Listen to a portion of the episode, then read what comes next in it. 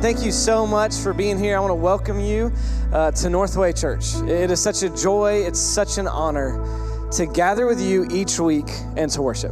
And what I love is throughout Scripture, what we see is that while each of us has to make an individual profession of faith, that profession of faith propels us into a community. That we were not created to follow Jesus alone but that we are saved into a family, into a body of believers. And so I want to thank you for being here today. I want to thank you for making it a priority to be here. That because you said yes to being here and worshiping with us in unity as a body of believers, you said no to other things, right? You said no to sleeping in. You said no to maybe the lake for a little bit. And so I just want to thank you for making corporate worship a priority because we really believe that something special happens when we come together as God's people and in unity proclaim His goodness and that He alone is worthy of the glory and the praise. You guys feel free to have a seat. Uh, this morning, we have the honor of sitting under the preaching of our student pastor, Chris Wegmann. And Chris is going to be preaching from Psalm chapter 78. If you want to turn there in your Bibles, or on your phones, or it'll be on the screen as well. I'd like for us to read that together as we transition from worshiping through music to worshiping through the preaching of God's Word. So, again, we'll be in Psalm 78. We'll begin in verse 4, and we'll read together through verse 7. And this is what it says We will not hide them from our, their children, but tell to the coming generation the glorious deeds of the Lord and his might and the wonders that he has done. He established a testimony in Jacob and appointed a law in Israel when he commanded our fathers to teach to their children that the next generation might know them, the children yet unborn, and arise and tell them to their children, so that they should set their hope in God and not forget the works of God, but keep His commandments. Let's pray together.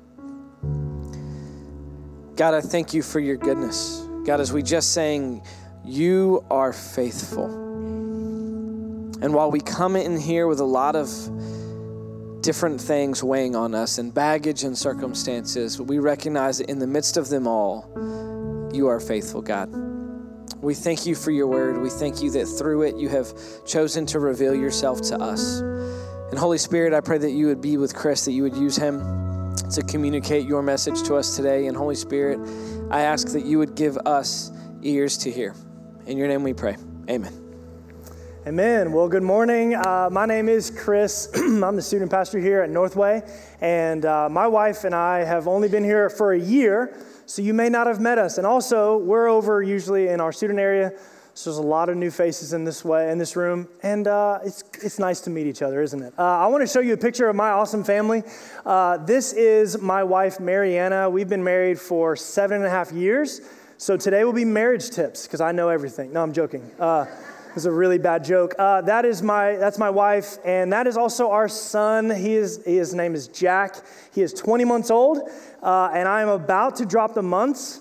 But I I don't want you to know that he's only a year and a half. I want you to know that he's a year and a half and two months. Okay, so I don't know when the months will go away, but it's not yet. Uh, my wife and I. Before I get into it, we really just want to thank you for the last year of ministry. Uh, we came here last May, and whether we know each other or not, um, you have had an impact on our life that uh, has been incredibly refreshing and um, incredibly genuine. You guys are a genuine church, and this isn't just a plug for this church from someone who's been here forever and gets paid to do it. Uh, this is someone who's pretty new and can really say that this church is a family. Um, and if you have had the pleasure of holding my son in preschool or the displeasure of changing a diaper, uh, you are seen I know a lot of times if you are in the what seems like the back closet of the back of the kids' hall, and you think that no one sees you or you don't have an effect on this church family, um, I want you to know with, without a shadow of a doubt, nothing could happen on this stage without you doing what you do. Um, and so thank you from the bottom of my heart. Uh, this morning, I get to preach, and this is going to be really fun. Uh, we are in Psalm 78, as Stephen just read. And so, um, the Psalms for me, as I was getting ready for this, uh, my background is a pastor's kid. So, immediately, I don't know if you can trust me. You know what I mean? Like, pastor's kids are, there's something else. Uh, not our pastor's kids, obviously. Kevin, your kids are great, man. Uh, thank you for. Thank you for raising them right. But everyone else is just, you know, there's just something about being a pastor's kid. You hear a lot of Jesus and uh, a lot of other things too, right? And so, growing up in church, my dad has been faithfully preaching God's word for over 40 years, and it is the reason why uh, the, I am the person I am today. But when I talk about the Psalms, it was always something that I didn't know what to do with, truly. Uh, also, being a guy, poetry's not my thing, right? Growing up, I'm like, all right, I don't know what to do with this. I wasn't patient enough. But then it really just kind of hit me the fact that God uh, had it so there would be 150 of these Psalms in our book. So I think we should read them, right? And so for the past five years or so, if I'm doing my relationship with God correctly, I am being affected uh, by a different Psalm every single morning and I'm applying that scripture to my life. I'm not saying I do it every morning, but the mornings I am, I am crushing it, if you will. Uh, I, am, I am learning from the Psalms and applying it to my life. And so I think before we get started, um, I, I find so often that I'm convicted every time I preach. I get the pleasure of preaching every week to students. Um, is that a lot of scripture I take for granted. And I, I skip over massive chunks of like Levitical law thinking that, you know, it's just not for me. It was written 2,000 years ago. But I think as a church and as a culture, we should, we should really begin to weigh uh, the importance of, of God's word on our lives every morning. And uh, that sentence that I just said was probably the easiest thing that I've ever had to do in my life from this stage, right? I'm talking I'm a pastor getting paid by a church to be a good person. I'm talking to people at church in the southeast part of our country, no persecution ever, ever, ever. And I just said a sentence essentially saying, you should read your Bible, right? I know that that's easy, but the reason I'm doing that this morning is that I know that once we leave this room, and I know that in the middle of an argument, and I know that when cancer happens and when divorce is looking like it's on the horizon, I want to give you some ammunition from Psalm 78 that you can use this week. Because God's word is not just good, it's life giving. It should be a lifeline of ours. And again, that's an easy sentence too. But it's to be harder when I apply it to my parenting and to my marriage. So, Psalm 78, if you have it open, you're to read the first part is a little bit of a prelude. And the, the translators and scribes who have taken this from the original text all the way to where we have it now have seen fit to keep in this little bit of information that you and I, before this message, probably skipped over. And it simply says, a maskil of Asaph. I, just to be honest, I had a 2.9 GPA in high school, so I was crushing it. Uh, you know, I could have done better. My parents are watching. I think they knew that. I don't know. Um, but those two words, okay, what do they mean, right? So the first word, I did some Googling, which you should if you spend time in God's Word. Maskil is essentially a psalm of instruction. And, and why that differs is a lot of the psalms are, are, are writers saying, okay, this is how we're going to worship God. I, we're literally speak these words in a song, and then, like we just did, and that's the way we're going to worship. And it's really an amazing tactic that most of the psalms are like.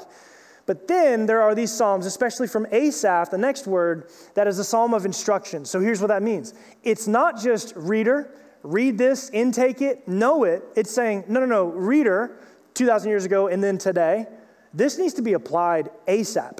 This needs to actually change the way you live.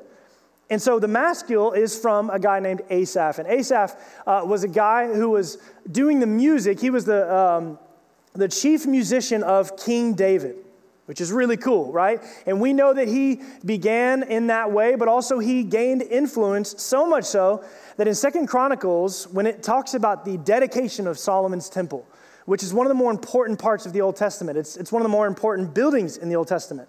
It was Asaph who was leading the music. And from there, we learn in the Chronicles and in the Old Testament that he was also uh, an officer of the kingdom at that time. And this is really cool that means that Asaph would have been an officer right underneath King David during the good times in 1 Samuel and then during the we'll call it tough times in 2 Samuel, where David goes off his rocker completely, right? So he hears all the good. He's led by an amazing man of God, a man after God's own heart, but also he hears all the bad. And so he writes this with those in mind. But lastly, Asaph was talked about as a seer or a prophet. So this would have meant that he is speaking on God's behalf to the people. So in 2023, when we read something like that and it's still there, it means that there's something we should take from it. And here's what we can take from it. The original readers 2,000 years ago, they would have seen, oh, wait, this is a maskil. I need to actually apply it to my life. And this is from Asaph. You mean the musician of all the things I just said? Yeah. I'm going to be on the edge of my seat listening in a different way. It's the same as if a Davidic psalm. So King David, he's went through all the junk he's went through, but still proclaims God as good. We're going to listen differently to that than just any other author. So we have a maskil of Asaph, and with this short intro, we finally get to scripture. Look at verse 1. It says, Give ear, O my people to my teaching.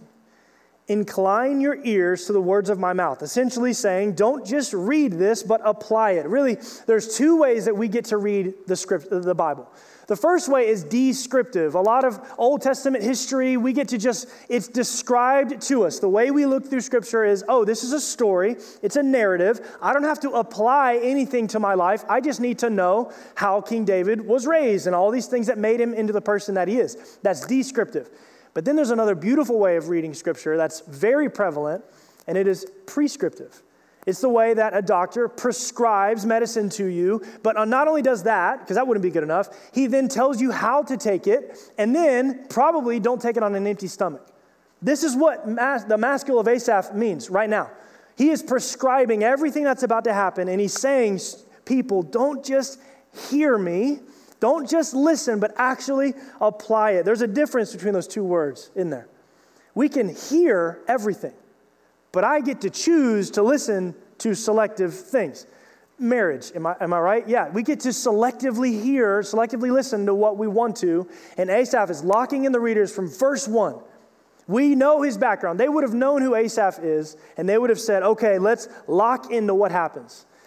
And here's another thing I want to tell you I want to point your attention to when we read these verses today is that most, if not all, the Bible is written in an active voice. And that makes a lot of sense to me because passivity in our relationship with Jesus never leads to closeness with Him. It actually will always lead the opposite way. There are only two things we can do with our relationship with Jesus either try or do nothing and tomorrow. I'm 31. That means that I have 25 years of knowing Jesus and being a pastor's kid and now being a professional Christian. And if I wake up tomorrow and do nothing about my relationship with God, I promise you, I will sprint towards selfishness. So here he's saying, no, no, no, actively listen to what I'm about to say because it's important. Look at verse 2. It says, I will open my mouth in a parable. I will utter dark sayings from of old, things that we have heard and known that our fathers have told us.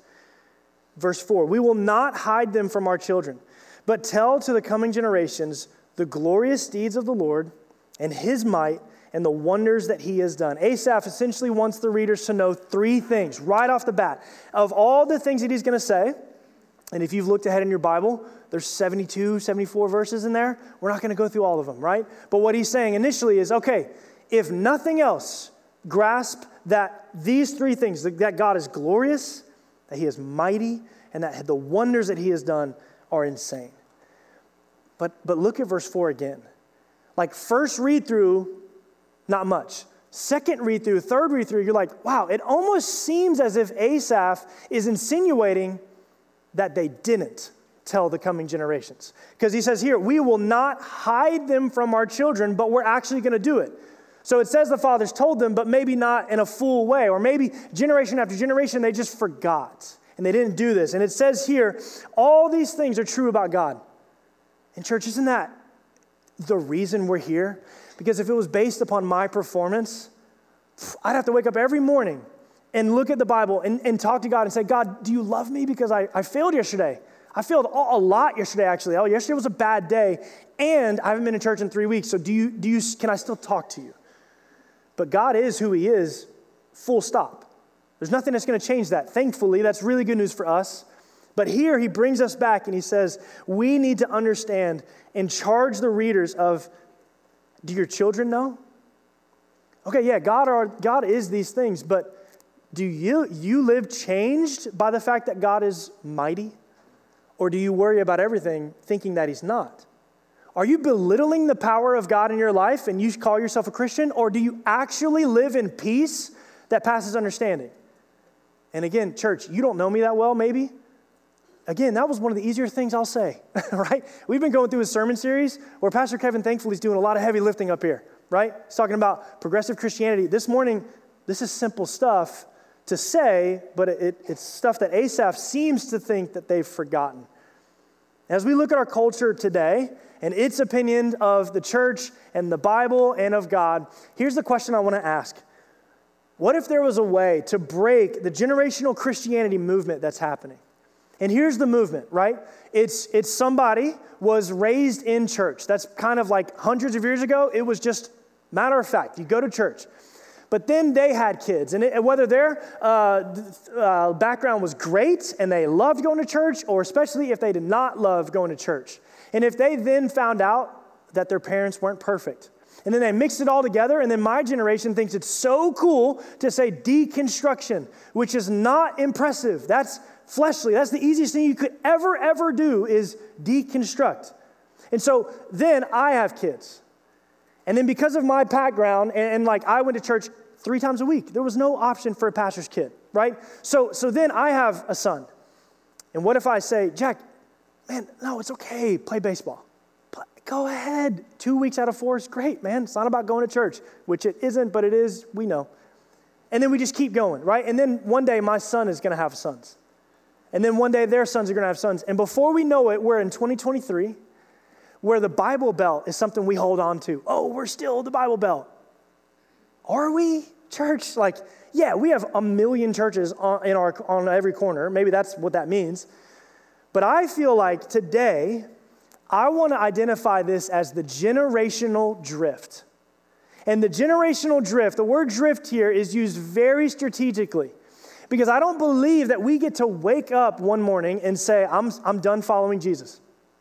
Now, if you've been in this room and you've either had that or you are thinking that currently, yeah, it's real for you now, but that wasn't a one time decision. Those were little decisions made throughout your life that have led you to this point.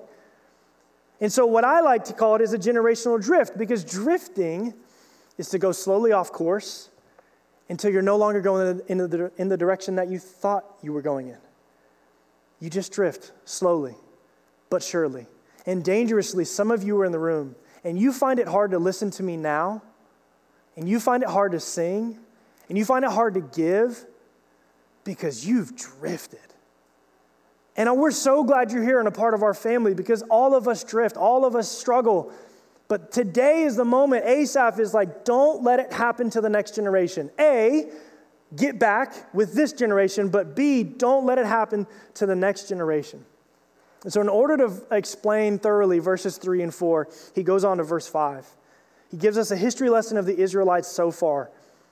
He established a testimony in verse 5 in Jacob and appointed a law in Israel, which he commanded our fathers to teach their children, that the next generation might know them, the children yet unborn, and arise and tell them to their children. Church, if you would go with me to Deuteronomy chapter 6. Deuteronomy chapter 6, because I believe Asaph is, is grabbing from the Old Testament scripture that he would have known.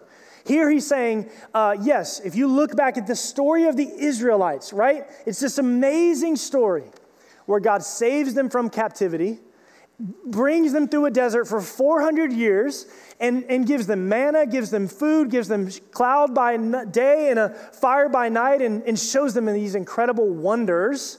But then what? They forget and they fall. It's the story of Moses going on a mountain, getting the Ten Commandments, and by the time he's down, they've already made a golden calf, which is a little bit impressive because that's crazy. That's like two days. And then it's all the way bad, immediately forgetting, immediately worshiping something that's easier. And this is what he says. They are on the precipice of the promised land in Deuteronomy 6. It's this incredible picture. He's like literally holding the people back, the millions of Israelites, And he's saying, before we step foot into this promised land, Deuteronomy 6, verse 1, I find it as a father speaking to his son.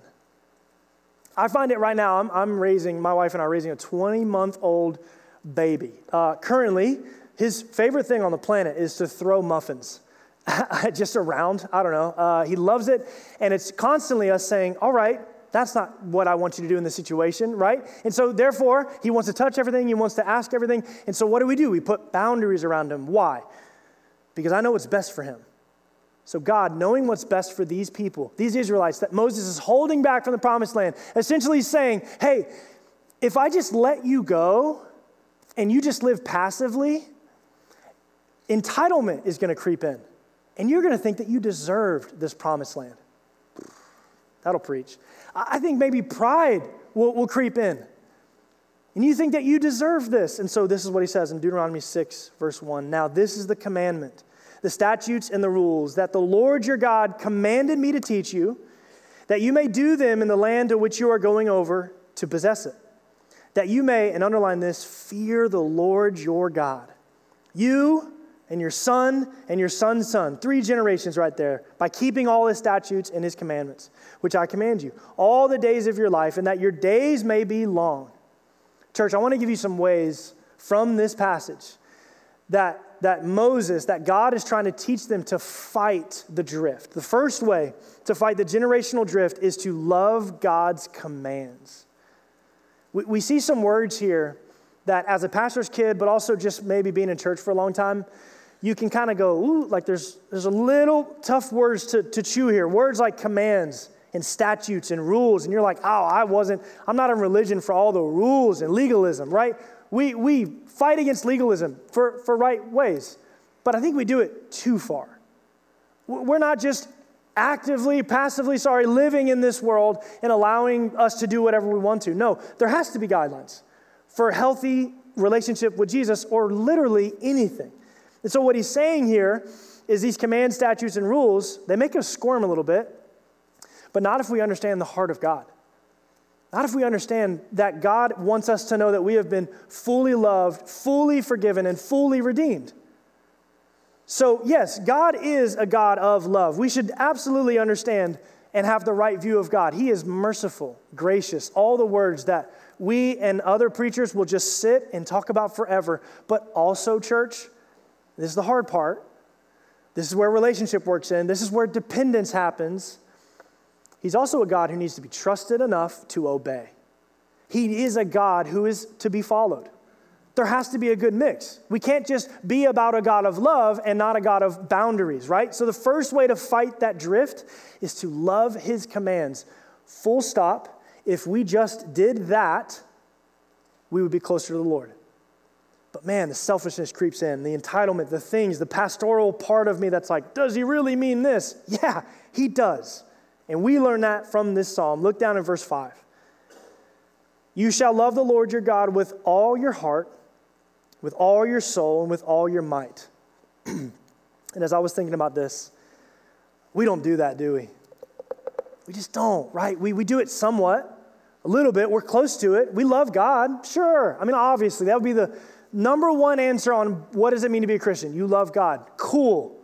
A gold star is what I tell my students. Awesome. That means literally nothing because that's not what this verse says. It doesn't just say to love God and have affection for God. No, no, no. It says, hey, Chris Wegmann, that's me, love God with all your heart. And then I, I say, yeah, but God, that's my family. Like, my heart, the past 21 months, has been ripped to shreds in a great way and put back together bigger and better. And I just adore my son and I adore my wife. And so I, I, I, sometimes go against God and I say, Yeah, but that's mine. Like you've given me this family and I think this is the right decision. And God says, Love the Lord your God with all your heart, all your soul, and everything that you have. The second way to fight the generational drift first way is to love God's commands, the second way is to love God with everything. What I do so often is I misunderstand the object of my love. And you know what I do? Even after 31 years of doing it, I don't learn my lesson. I, I put the object of my love on a person. People are the worst, church, right? They're the worst. I'm kidding, maybe. It's a tough thing to do. To put your object of your love on a human being and say, okay, don't let me down. Even though we've been let down hundreds of times before by people very close to us or by random strangers. And we say, okay, yeah, but the object of my love is people because I'm supposed to love people and they're supposed to love me back. That's why in this scripture and in a lot of places in, in, the, in the Bible, God says, nah, Chris, you're supposed to love me with everything. Because once you give me everything, then I'm going to give you a right view of loving people. Second way to fight the drift is to love God with everything. Look down at verse 7. You shall teach them, and dads, I want you to underline this diligently. I'm only 21 months into being convicted about that more than ever. I've been preaching God's word for 12 years. I've been a pastor's kid my whole life. But being diligent with your child is obviously a lot. and my son right now is actively learning how to sin. It's, a, it's an interesting thing when you really watch it in real time with the muffin thing. Um, but I get to be diligent diligent to teach him uh, diligently to your children, and then shall talk to them. And this is easy. Don't make scripture harder than it actually is. When you sit at the house, when you walk by the way, when you lie down, and when you rise. Here's a third way to fight the generational drift love God's words. We should be so infatuated with the words of God Things like the ammo that we need to fight against anxiety and stress and thinking that I'm less than. When I look in the mirror and think anything less than I am fully loved, fully forgiven, and fully redeemed, I need to remember the words of God in my life. I need to love them so much that they become a, a banner on my life. Why? Because my heart is so prone to wander, so prone to leave and try to put my object of my love on a person instead. We need to love God's word. What that looks like practically is to normalize talking about Jesus in your home. Normalize worshiping God on the way in the car. My mom would always do that. Normalize having Christian community and actually fighting for it. Church, if you are struggling to find community, it's because you're not fighting hard enough. And I know that sounds tough, and I don't know your life and background or whatever, but I know that for my family and I, and again, professional Christian, if I don't fight to go to group, I won't go to group. There's a million different reasons why. One of them mostly just being, I want to stay home. We need to fight for Christian community. The audience right now would have eaten this up, right? They're, again, Moses is literally holding them back. They're like, Yes, Moses, I love it. I'll never sin again, right? I go to summer camps every summer. And then we, obviously, what a sentence, summer camp every summer. And then I also go to fall retreat every fall. And at those retreats, uh, they, the kids are like, mountaintop experience. They're like, oh, Chris, I'm never going to sin again. I've found it. Here I am, Lord, send me. And then two days later, just wilding out, right? You're like, wow, you really, you really lied to me, didn't you? Yeah? It's like, dang, you didn't think about it at all. And, and this is what they're thinking. They're like, yes, let me go, let me go. Look at verse 12. He recaps all that God has done in the Exodus, and, and verses between here that I didn't get to. He says, uh, You're going to go to houses in the promised land that you didn't build. Ooh, so good. You're going to eat food that you didn't make. God's like, Hey, People, it's all been me. I've taken care of everything that you see. Therefore, verse 12, take care lest you forget the Lord. And then he reminds them again. What a, what a dad move, right? What a father move to us who brought you out of the land of Egypt, out of the house of Israel. I see them cheering like at a football game when your team is winning. They're just like, yes, this is it. But we know in 2023 the end of this story. These people completely forget about God. Not all of them, but the majority. And the majority of a million people is a lot of people. What happens? How do they do it? That's why I think the word drift is where I want to land today. That's why I think the word drift is where I want you to find life from and fight against this week in, in your time with the Lord. Because drifting does not happen overnight, it happens by little decisions that you make to, in passivity and things that you don't even think about. Because if you've drifted for so long, then you're not going to think, oh, this is a moment where I could drift or I could go to church. No, it's going to be an immediate decision. Of course, I'm going to drift. I've become comfortable with this. My family now uh, is not in church. I, am I'm, I'm not in church and I don't believe in whatever. And you just start drifting away from where God actually wants you to go. So, how did that happen? They drifted. And, church, they get a bad rap, but we know that the Israelites, they're us. We're the Israelites in that story. I'd love to be Moses, right? Being a prophet, being a cool guy. I mean, Moses, you know, he had his troubles too, but no, we're the Israelites who keep forgetting, God keeps staying faithful. So Asaph has this. Skip back over to Psalm 78. Asaph has this and many more stories in his mind when he's writing this psalm. He says, Listen to me, Israel. We will not hide these stories of God's faithfulness. We will tell the coming generations. In church, God's provision in your life is not just for you, it can't be just for you. It's so that God's provision is lived out through you to your kids and to your coworkers and to your family and to the people on the streets and to the person checking you out at Publix and to the waiter that waits on you at lunch today. It's so that God's provision in our life is so on our lips. There's a beautiful psalm that says, His words are on my lips. I meditate on it day and night. Why? Because you're a weirdo? No. No, it's because I need to filter everything through Scripture. Because if I don't, I'm going to drift. And for me, I'm going to run towards selfishness every morning. Every morning I wake up, I don't actually have to run towards it. I start in selfishness. So, with all of that, we get to know that his blessings are generational. That he is not just wanting to love your kid, he is not wanting you to just show them a good life. He's wanting them, he's wanting you to show them how much it means to love Jesus. Look at verse 7. I've been waiting two weeks to talk to y'all about this verse. And, and it's so good that I want to take it really slowly.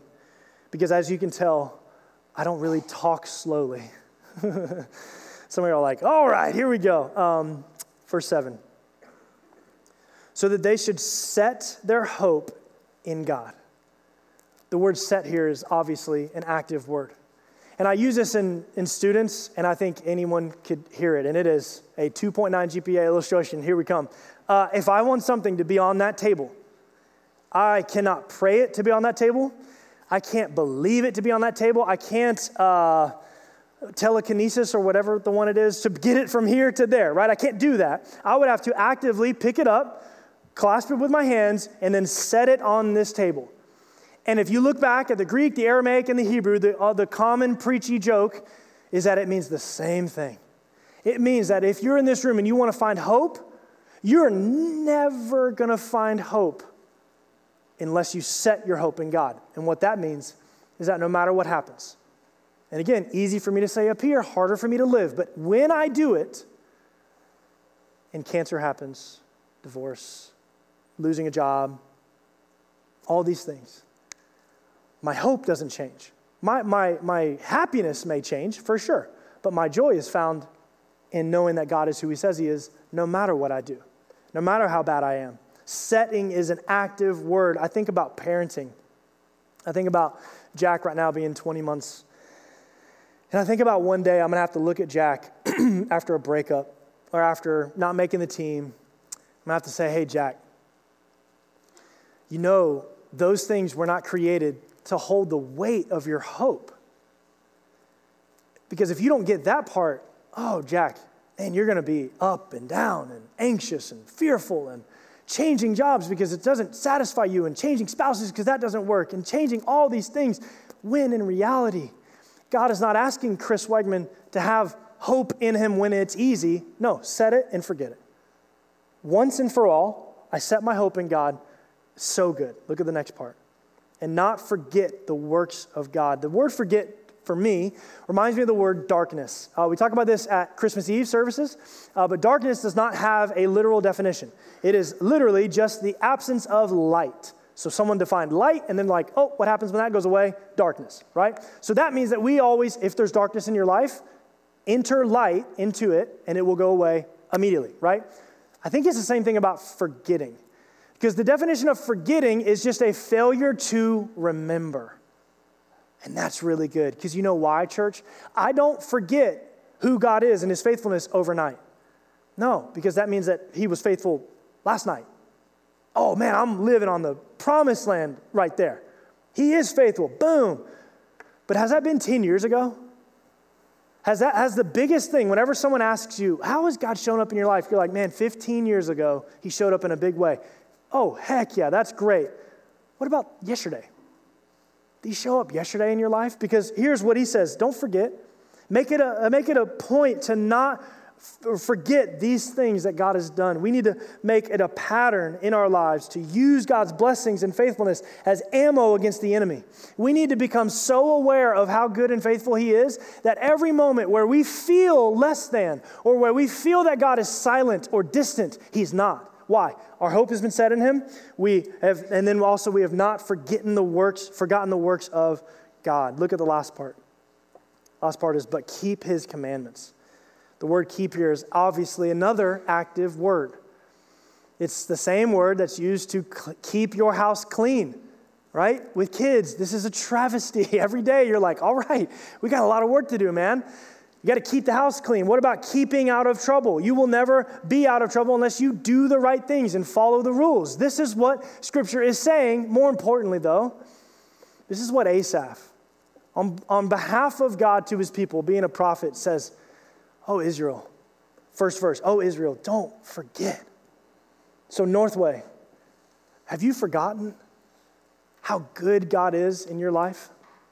Has it been a while since you've spent some time and figured out how He's been faithful in the past? Because here's the cool part, right? Like, if you actually do that this week and you spend active time writing out the faithfulness of God and how He's been faithful to you, and that takes a while, isn't it the best news today that that's what worshiping God looks like? Is spending, you ready?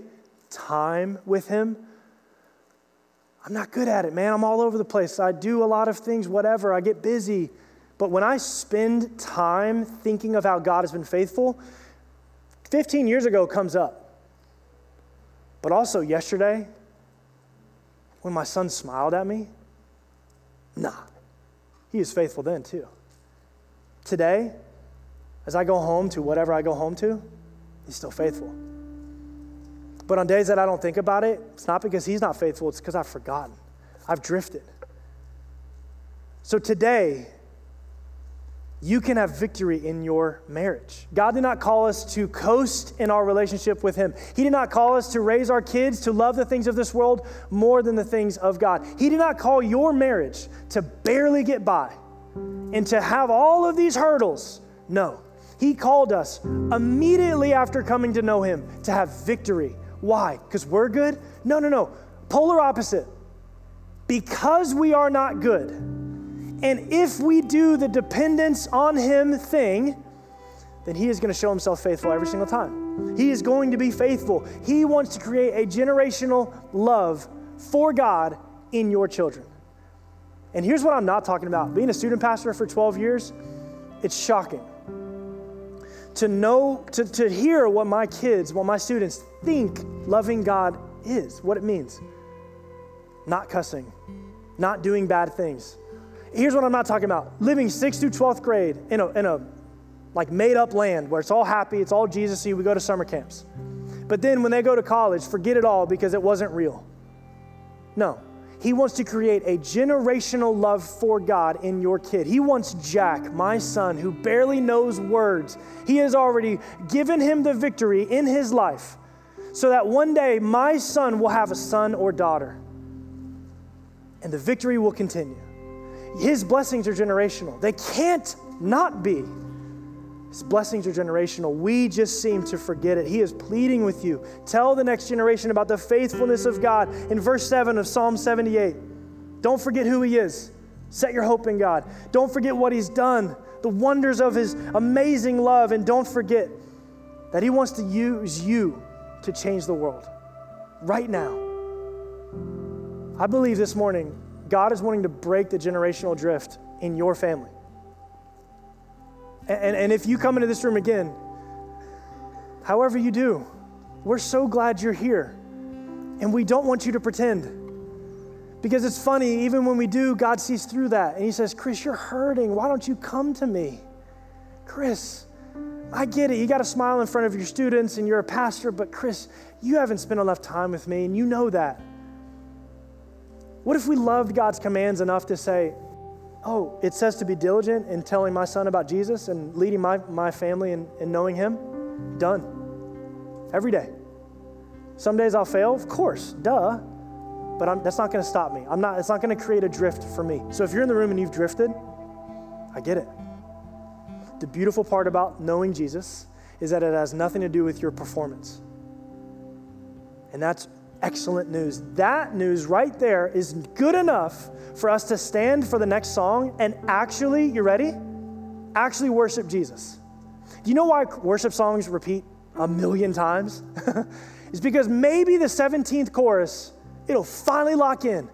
Maybe to a person in the room that you don't sing and you don't respond and you like to stay whatever Baptist. That's great. do what you need to do. But for me, man, I get so caught up in whatever, and then that 10th chorus comes along and it says, God, I'm so thankful that you are good to me, like that last song. And this next song is talking about how God is in the hurt with us. He's right there with you this morning, this week. Lead your family in the faithfulness of God.